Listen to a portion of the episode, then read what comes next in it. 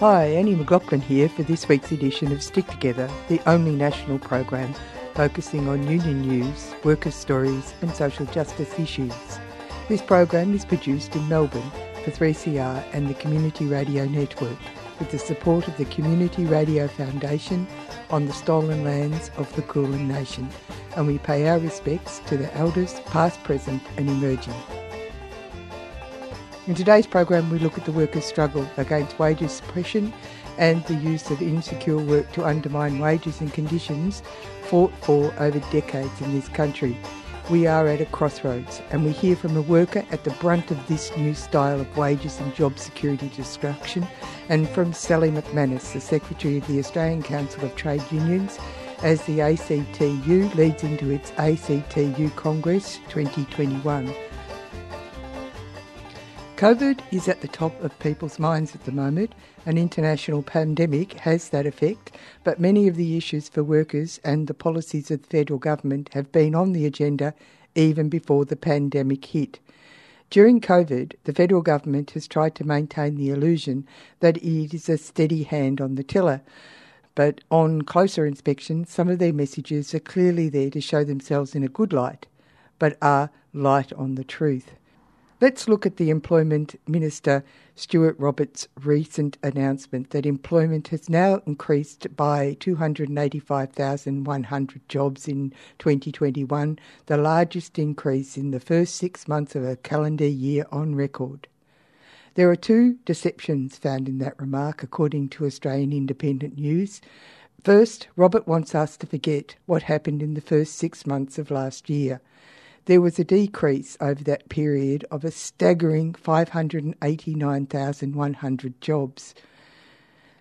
Naturally, there will be a recovery in the months following that horrific collapse.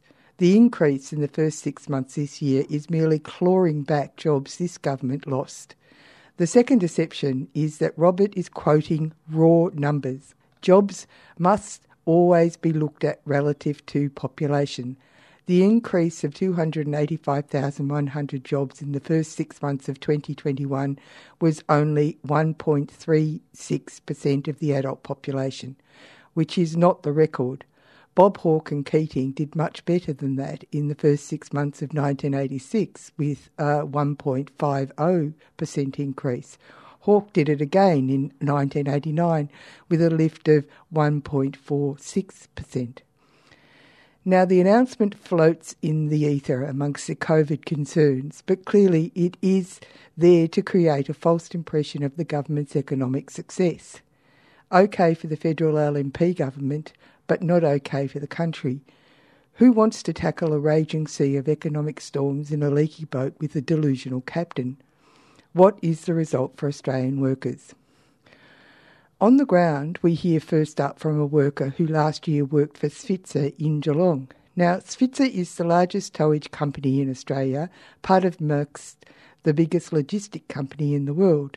Svitzer forced the 18 workers running their boats in Geelong port on enforced redundancies four days before Christmas, saying the operation was uneconomic.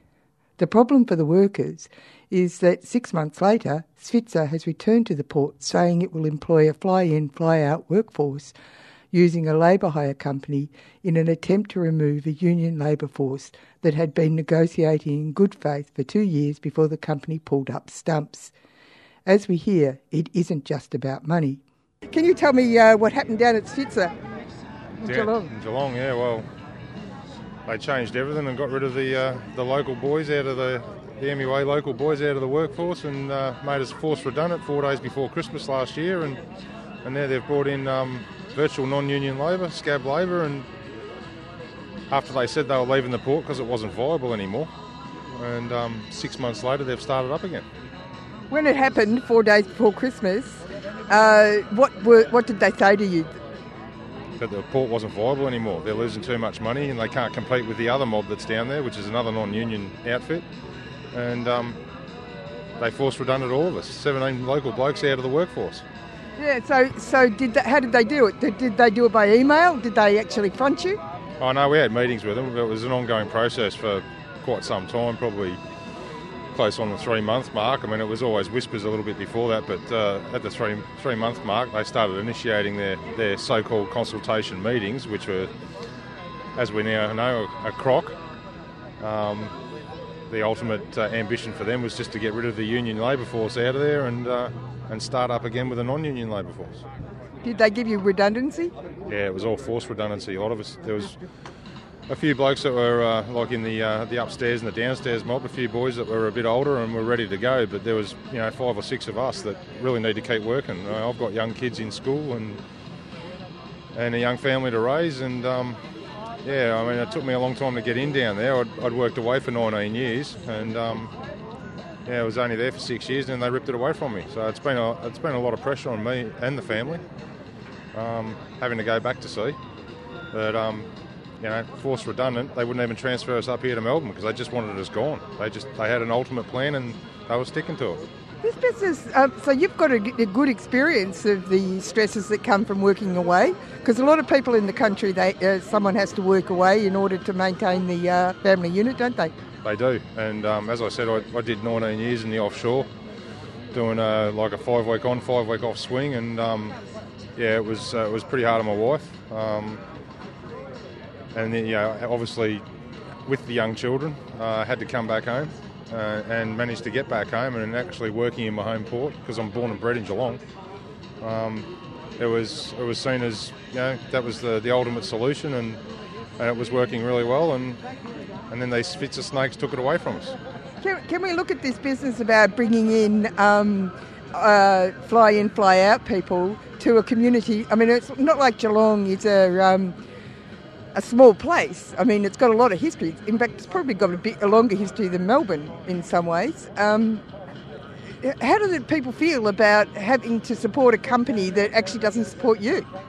Well, that's what the rally was all about the other day to let the local people know that you know, the, the community shouldn't be putting up with what this uh, international conglomerate of Svitzer are doing to, to the local workforce. Uh, 17 local blokes forced redundant, out of a job, and now they've started up again with um, fly in, fly out labour. Uh, they, most of these guys are from the west, apparently. So, you know, it doesn't make much sense.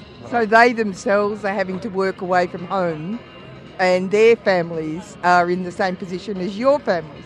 Pretty much, yeah. But, um, yeah, they're not working under the same conditions either, so it's, um, yeah, I, I, to be honest with you, I don't know how they're doing it. I really don't know how they're doing it. Also, you weren't asking for very much, were you? You were asking for fair pay, fair, uh, fair wages, fair. I mean, you, you're not greedy lot. We had six crews down there, three guys in each crew, which is a total of 18 blokes. And our last minute uh, offer to Spitzer was to go down to two crews, which is not viable. You can't run the port, the two tugs, with just two crews. But we uh, we offered two crews and a wage reduction, and that was still thrown away. So I think uh, I think everyone sort of needs to understand that Spitzer had a bigger picture in mind in regards to getting rid of the union labour, labour force down there. Tells you that the union's important, doesn't it? Oh yeah, I wouldn't be going to sea without them. Yeah, exactly. Thank you. Cheers. Thanks for that. You're on Stick Together, workers' stories, union news, and social justice issues. Sally McManus, the Secretary of the Australian Council of Trade Unions, spoke at a recent Australian Institute webinar entitled The Broken Bargain Australia's Growing Wages Crisis. This is some of what she said. The Liberal Party in this country have had a political stranglehold on the definition of good economic management. Trickle down economics, the weaponisation of government debt, the demonisation of the safety net and this is how they've controlled the economic levers of government. Well, this might be the year where their cover is blown. The COVID pandemic still raging around parts of the world and in my hometown of Sydney, it's highlighted perhaps more than any other previous moment in history the fundamental distinction between the well-being of all of society and the wealth and affluence of the rich.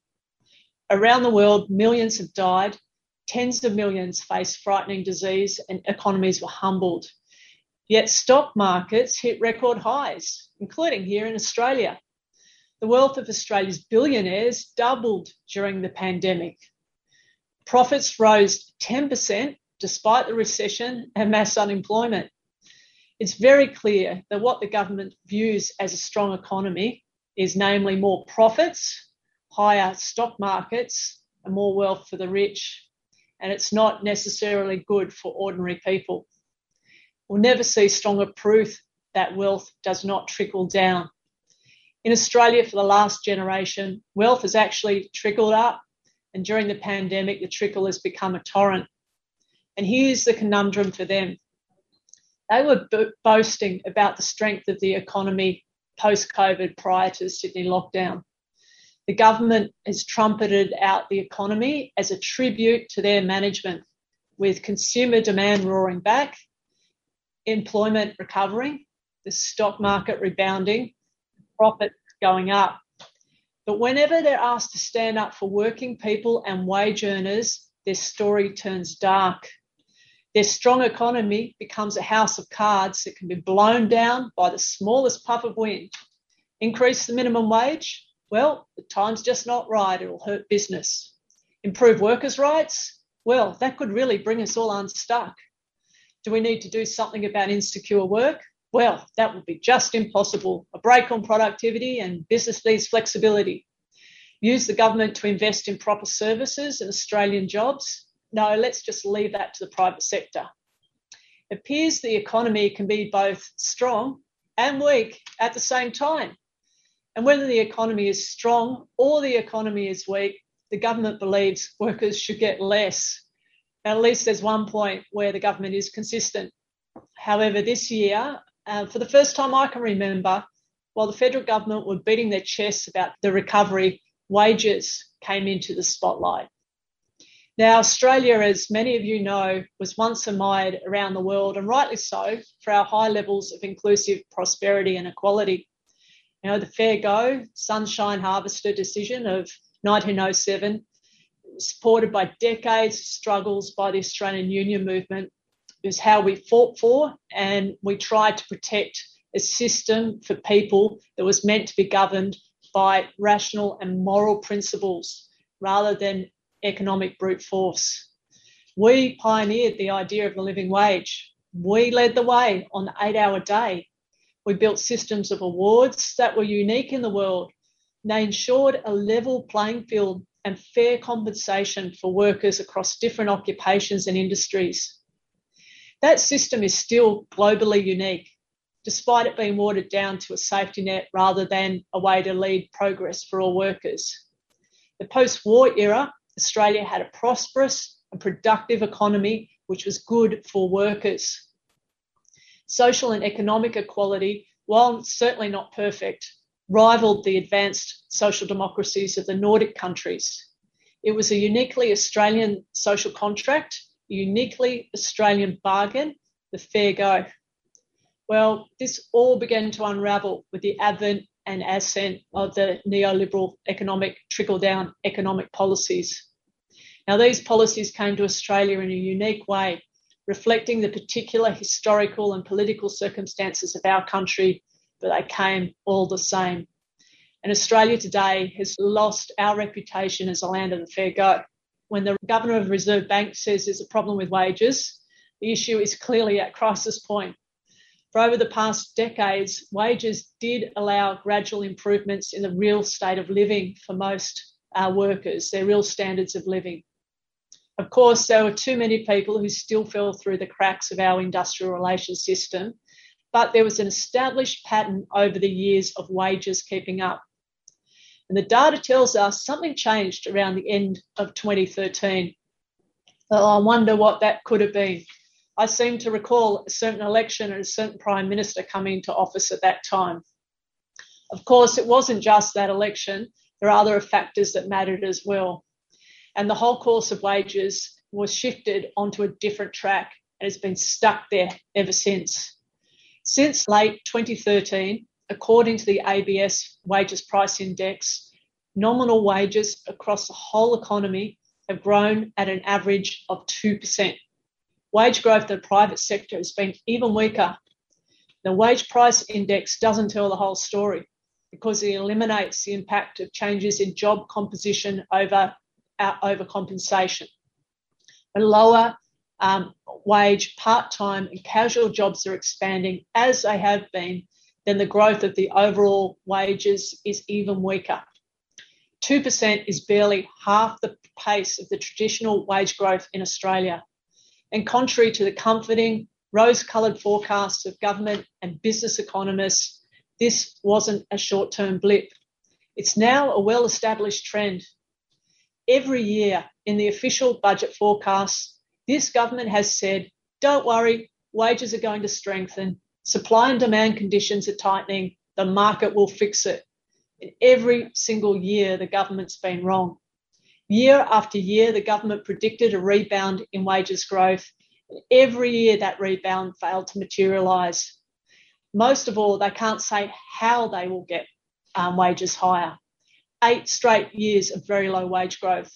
And this has been the worst wage record in Australia's post war history, eight straight years. And the pandemic really has made things worse. I don't need to tell you all that the pandemic has made it worse. It's important to note that workers entered the crisis in a very weak position. The economy was slowing. In 2019 2020, bushfires caused huge damage and uncertainty, and we were already enduring seven years of record low wage growth. The pandemic and resulting recession have made things worse. Nominal wage growth effectively stopped altogether in the worst months of 2020. On a year on year basis, it fell below 1.4%, the worst since the Depression. There was a tiny improvement in the March quarter of this year to 1.5%, but nothing to restore confidence. And there's no sign things will get better without deliberate, concerted action to make it so. There's no reason for employers to change their behaviour. Employers naturally take advantage of their power. And when the problem has been so obvious for seven years before the pandemic, we can't just blame COVID for the crisis in wages. We can't let the government and employers use COVID as a scapegoat when their own failures were obvious for so many years. You're on Stick Together, workers' stories, union news, and social justice issues. In comparison to the rest of the world, Australia has one of the worst wages trends of any industrial country. According to OECD data, average nominal wage growth in the five years before the pandemic was ninth worst amongst 35 industrial countries. In real wage terms, we were the third worst. And measuring relative, relative to inflation, remember, real wages basically went nowhere for those five years before the pandemic. So it can't be argued that the wages crisis is a universal global phenomena. Yes, workers around the world face huge challenges trying to protect their standards of living and, um, and win real wages. But here in Australia, we were once the land of the fair go, workers have fared especially badly. That means we have to look at our own policy failures, the failures of our own institutions. We can't blame market forces. The record weakness of wages for the last eight years in a row has exacerbated another problem, which was also around long before the pandemic. There's been a huge redistribution in Australia's economic pie away from workers and in favour of corporations. And that trend started long ago, but reached unprecedented levels, levels of extreme during the pandemic. And this is a direct and predictable result of deliberate policies put in place to suppress wages. Workers are producing more output every year thanks to their new skills, new technology, and rising productivity. In fact, Australian workers produce more value add with each hour of their labour than any time in history, but their compensation has not remotely kept up with their productivity. This can be seen in the major reduction in workers' share of total output, their slice of the national economic pie. Labour compensation, including superannuation contributions, hit a record low 47% of Australia's GDP in 2019. That's the lowest annual average since the ABS started reporting this data back in 1959. And from a peak labour share of 57.4 in 1975 over one tenth of the economic pie has been taken away from workers. That loss of 10.4% of GDP is worth 208 billion in today's terms. And that works out to a stunning average of $20,000 in lost income for each and every waged worker in Australia. During this same period, the share of GDP going to corporate profits has grown steadily. It went from under 16% of GDP in 1975 to over 26% of GDP, highest ever in 2019. That's an increase of 10.2 percentage points and it's worth 200 billion. So workers have lost a 10% share in the GDP pie and corporations have gained a 10% share in the GDP pie. Decades of deliberate efforts to suppress wages, disempower workers, enrich and empower businesses have paid off. The distribution of national income has shifted dramatically and is dangerously in favour of business. And this was the whole point of neoliberal trickle down economics. It's worked for business, it just hasn't worked for anyone else. You're on Stick Together, workers' stories, union news, and social justice issues. The other side, you know, the people who are benefiting are kicking up a lot of dust and saying it's a whole lot of things that's not. So every month there's a new theory trying to explain low wages. One week they say it's because unemployment is too high, and when unemployment comes down, then wages will go up. Then they say it's because productivity isn't growing fast enough. Then the next week it's, oh, yeah, there's a problem with underemployment. It's too high. We've got to wait for that to be fixed somehow. And last week they started saying it's, well, it's because immigration has been too high. So, talk about ignoring the very big policy elephant in the room. And it's time our country faces up to the truth so we can see what that problem actually is. The wage crisis for workers, the destruction of the fair go, the creation of a working underclass, betrayal of the great Australian bargain is a deliberate outcome of conscious policy it was caused by policies designed to weaken the bargaining power of workers. When workers try and bargain in Australia, it's like being tied to a chair and asked to stand up when every arm and every leg is tied down. Over the years, as employers have won precedence to the detriment of working people, the laws have become even more restrictive and the bonds have tightened. And the easier it has been for employers to outsource and casualise jobs, the more those bonds have tightened. Our bargaining rules operate to severely limit and restrict working people at every step. Now, last year, when the government oversaw talks between unions and employer groups, we again witnessed employers trying to loosen the restrictions on them and push back on the very few protections workers still have workers have less and less access to collective bargaining because of all these one-sided over-regulated regulation has crushed the power that workers have to convince their employers to lift wages. In the past, Australian workers could rely on bargaining and the award system, which allowed strongly unionised workers to drive wages growth. This helped those workers, but it also dragged up those without bargaining power as well. It set a floor, it lifted all workers up. But the current laws do not support workers bargaining for wage rises. Collective bargaining is harder than it's ever been for working people, and the award system operates as a mere safety net, basically frozen in place and unable to respond when there are changes to wage levels in an industry.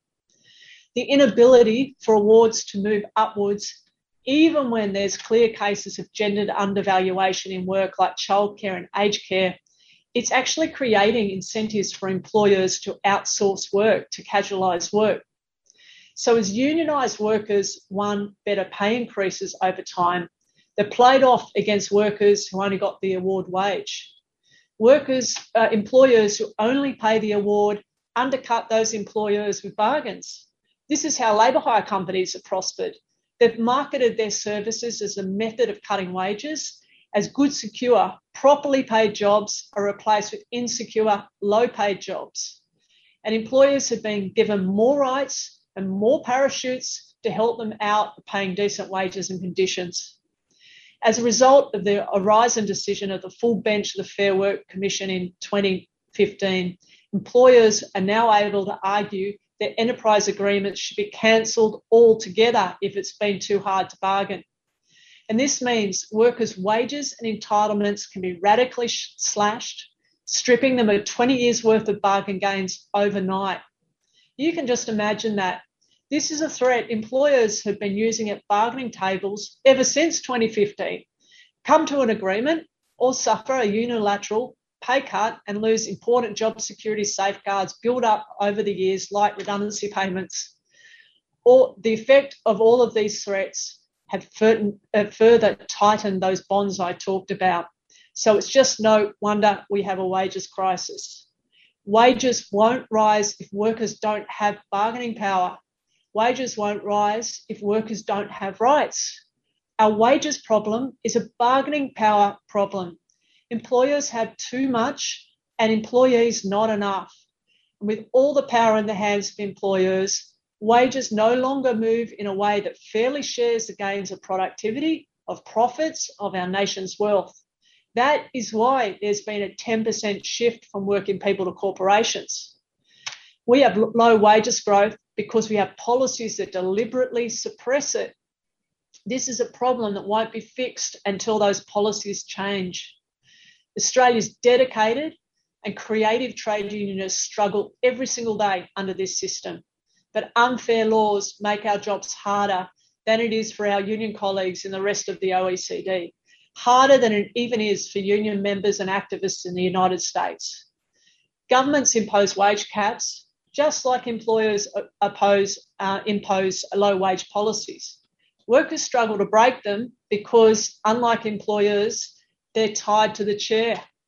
Our bargaining system needs to be updated, it needs to be rebalanced to give all workers the ability to access the system to deliver fair pay increases. That's it for Stick Together this week. If you are interested in the upcoming ACTU Congress, you can register online at the ACTU Congress 2021 site. It is running on the 27th and the 28th of July. If you want to catch up with the show, we are podcast at 3cr.org.au on iTunes and Spotify. If you want to drop us a line, email us on sticktogether3cr at gmail.com. My name's Annie McLaughlin, and until next week, remember, wherever you are, whatever you do, there is a union for you, and stick together.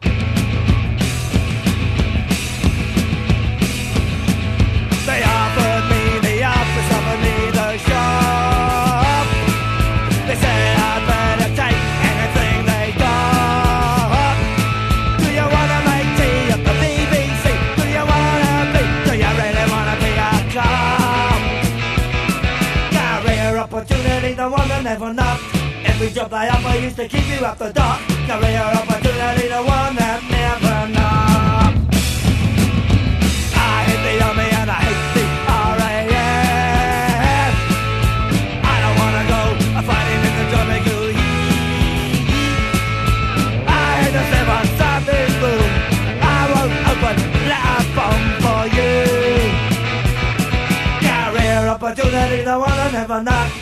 Every job they offer used to keep you off the dock. Career opportunity,